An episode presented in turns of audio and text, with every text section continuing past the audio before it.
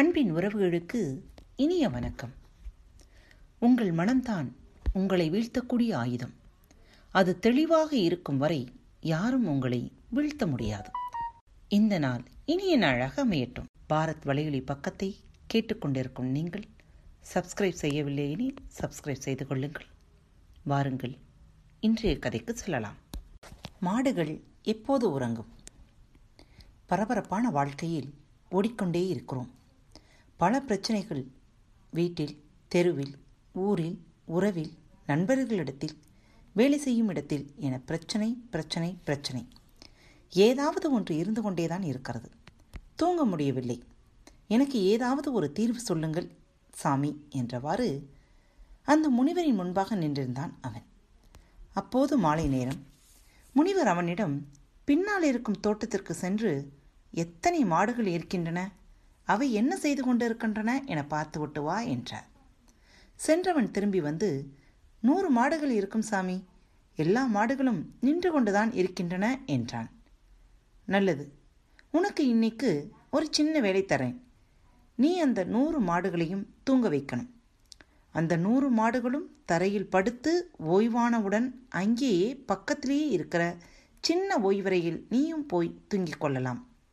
நூறு மாடுகளும் படுக்கணும். அதுதான் முக்கியம். சரியா? இந்த வேலையை முடித்துவிட்டு காலையில் திரும்பி வா என்றார். சரி ஐயா என்றவாறு தோட்டத்திற்கு போனவன் இரவெல்லாம் இருந்துவிட்டு கண்களில் தூக்கமின்றி காலையில் களைப்புடன் திரும்பி வந்து ஐயா இரவு முழுவதும் தூங்கவே இல்லை என்றான்.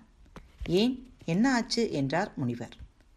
நூறு மாடுகளையும் படுக்க வைக்க படாத பாடுகள் பட்டும் முடியவில்லை. சில மாடுகள் தானாகவே தரையில் படுத்துவிட்டன. சில மாட்டை நான் மெனக்கட்டு படுக்க வைத்தேன். ஆனால் அனைத்து மாட்டையும் என்னால் ஒரே நேரத்தில் படுக்க வைக்க முடியவில்லை என்றான் சிலது படுத்தால் சிலது எழுந்து கொள்கின்றன. அனைத்து மாட்டையும் ஒட்டுமொத்தமாக படுக்க வைக்க முடியவில்லை சாமி. அதனால்தான் நான் தூங்குவதற்கே போகவே இல்லை. இரவு முழுவதும் தூங்கவும் இல்லை என்றான் முனிவர் சிரித்தபடியே இதுதான் வாழ்க்கை. வாழ்க்கையில் பிரச்சனையை முடிப்பது என்பது மாடுகளை படுக்க வைப்பது போன்றது. சில பிரச்சனைகள் தானாக முடிந்துவிடும். சிலவற்றை நாம் மெனக்கெட்டு முடித்து விடலாம். ஆனால் சில பிரச்சனைகள் முடிந்தால் வேறு சில பிரச்சனைகள் புதிதாக எழலாம். அனைத்து பிரச்சனைகளும் முடிந்தால்தான் நான் நிம்மதியாக தூங்குவேன் என்றால் இந்த உலகத்தில் யாராலும் தூங்க முடியாது. பிரச்சனைகள் அனைத்தும் எப்போதும் முடியும் என கவலைப்பட்டு கொண்டே இருக்காதீர்கள்.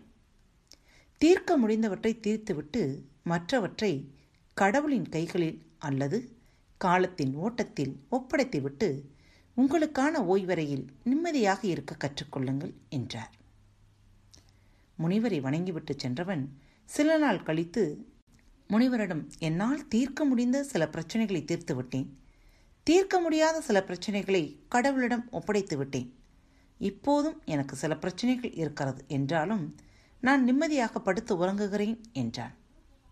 இந்த கதை சொல்லும் நீதி வாழ்வில் பிரச்சனைகள் என்பது நூறு மாடுகள் போன்றது.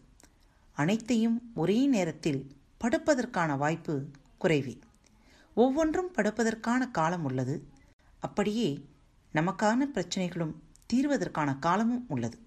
ஆகவே சிலவற்றை இறைவனிடம் பிரார்த்தித்து அவற்றை காலத்தின் கரங்களில் ஒப்படைத்துவிட்டு வாழ்வை அமைதியாக அனுபவிப்போம். வாழ்வு பிரச்சனையாக இருப்பதற்கும் மகிழ்ச்சியாக இருப்பதற்கும் நம் மனம் மட்டும்தான் காரணம். இந்த சூட்சமத்தை புரிந்து கொண்டால் சுகமாய் வாழலாம். சுகமாய் வாழ நாமும் முயற்சி எடுப்போம்.